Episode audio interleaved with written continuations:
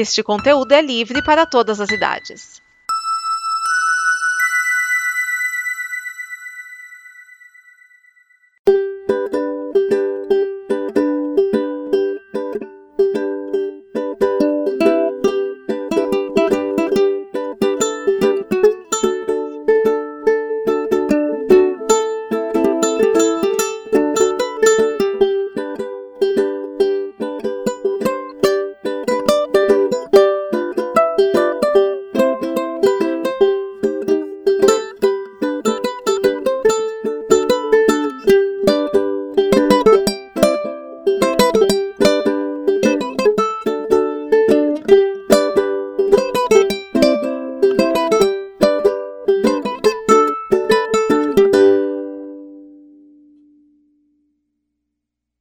Dizia em Zoeiras Internéticas, capítulo 7, versículo 12, que este é o Catole Nerd, o snippet de curiosidades e pequenas notícias do mundo católico. Eu sou Gabriel Cruz, o Beluga, e vou aproveitar este primeiro domingo de setembro para falar do livro mais vendido de todos os tempos. Estou falando, é claro, da Bíblia. E por que logo agora? Porque setembro a Igreja do Brasil celebra o mês da Bíblia. E o que podemos falar deste livro, primeiro oficialmente impresso pela invenção de Gutenberg? Primeiramente, que ele não é apenas um livro.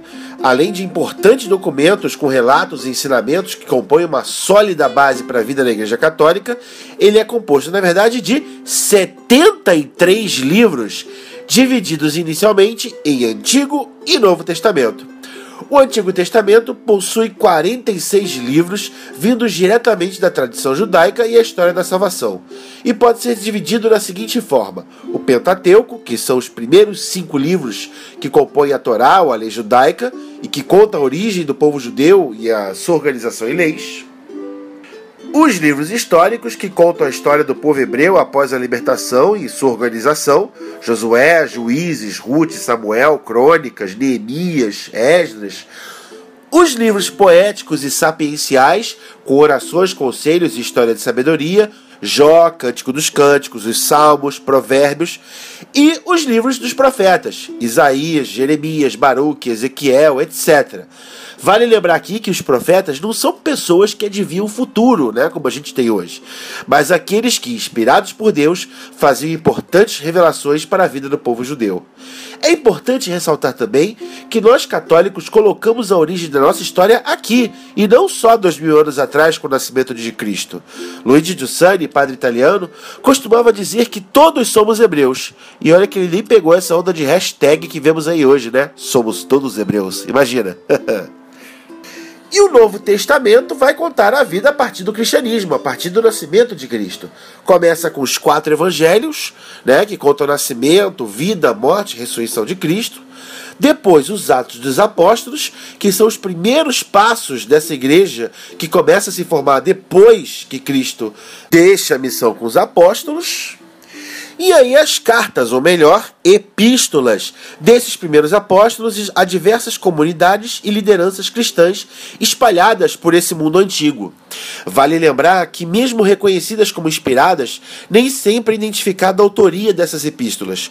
Por exemplo, apesar de ter um estilo paulino, ou seja, de São Paulo, né, na, na epístola aos Hebreus, não se atesta que essa foi escrita por ele, nem as epístolas petrinas por São Pedro. Porém, seus ensinamentos e reflexões sempre foram reconhecidos pelas comunidades cristãs como inspirados. Aliás, vale lembrar que esse reconhecimento pelas primeiras comunidades sempre foram um mote para o estabelecimento do cânone que ajudou a compor a Bíblia. O Antigo Testamento é fácil, foi uma tradição que trouxemos do povo judeu. Aliás, não, né?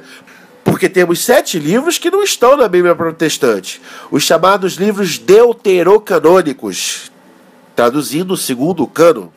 Eles vieram da Septuaginta, uma versão das escrituras hebraicas que foram traduzidas para o grego antes de Jesus nascer. Esta versão sempre foi reconhecida pelas comunidades cristãs. Já no caso do Novo Testamento, os relatos e cartas já estavam ali, e a tradição de olhar as primeiras comunidades que reconheciam essas cartas foram ouvidas pelos bispos da igreja, o que acaba aí colocando em xeque aquela questão que afirma que só a escritura basta para seguirmos o cristianismo. Ora, até mesmo para que essa escritura fosse preparada, foi necessário ouvir os ensinamentos e a tradição oral da igreja. Pense nisso antes da próxima vez que você questionar sobre onde está escrito na Bíblia que porque aí eu te pergunto, bem, onde está escrito na Bíblia que esses livros tinham que estar escritos na Bíblia? Bom, e por fim chegamos ao Apocalipse. Esse merece um destaque especial aqui no Snippet, porque muitas pessoas costumam achar que se trata de uma visão sobre o fim dos tempos, o fim do mundo, algo super sensacionalista que tentam sempre encaixar com uma versão de final do mundo ou previsões bombásticas para a extinção da raça humana. Chega logo, meteoro! O Apocalipse, mais do que qualquer coisa, é uma fantástica mensagem de esperança para todos aqueles que vivem os seus dias difíceis, não importa quando eles aconteçam. Quando ler, leia nessa perspectiva que você vai aproveitar muito mais. E por falar em ler, muitas pessoas me perguntam: Beluga, estou querendo comprar uma Bíblia para estudar. Qual seria mais legal? Olha, existem muitas abordagens diferentes de tradução de Bíblias católicas. Muitas versões tentam simplificar a linguagem, tornar mais acessível, etc. Eu diria o seguinte: um nerd que já leu Senhor dos Anéis, Silmarillion ou qualquer obra do Tolkien não vai ter dificuldade em ler a Bíblia. Aliás, até quem encara aquele sotaque do pessoal de Asgard em Thor no universo Marvel não vai estranhar o uso da segunda pessoa no singular e no plural.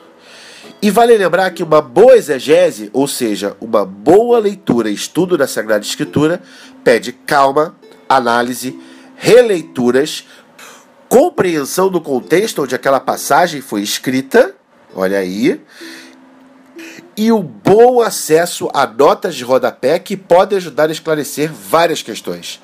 Particularmente, eu diria que um bom nerd deveria ter em casa a Bíblia de Jerusalém da editora Paulus. Além de ótima tradução, possui notas de rodapé muito interessantes e esclarecedoras. Ajuda muito a gente não passar vergonha. E juro para vocês que não é jabá. É realmente uma das Bíblias mais indicadas para estudo. Ela, por exemplo, me deu uma explicação bem legal para o que significa o número da besta, o 666. E eu não vou dar spoiler aqui para vocês. E é aqui neste momento apocalíptico que termino esta edição do Catolinerd. Aliás, eu quero agradecer as mais de 12 mil views na edição sobre Nossa Senhora, do nosso primeiro Catolinerd, e pedir a vocês que continuem divulgando esse trabalho. Curtam, compartilhem, comentam, sugiram temas. Meu e-mail é gabriel.comboconteúdo.com. Não esqueçam também que eu tenho outro snippet aqui na Combo, padrão Acme, que fala sobre animação no quarto domingo de cada mês. Bom, meus amigos, eu sou Gabriel Cruz, o Beluga. Peço a intercessão de Nossa Senhora sobre todos vocês.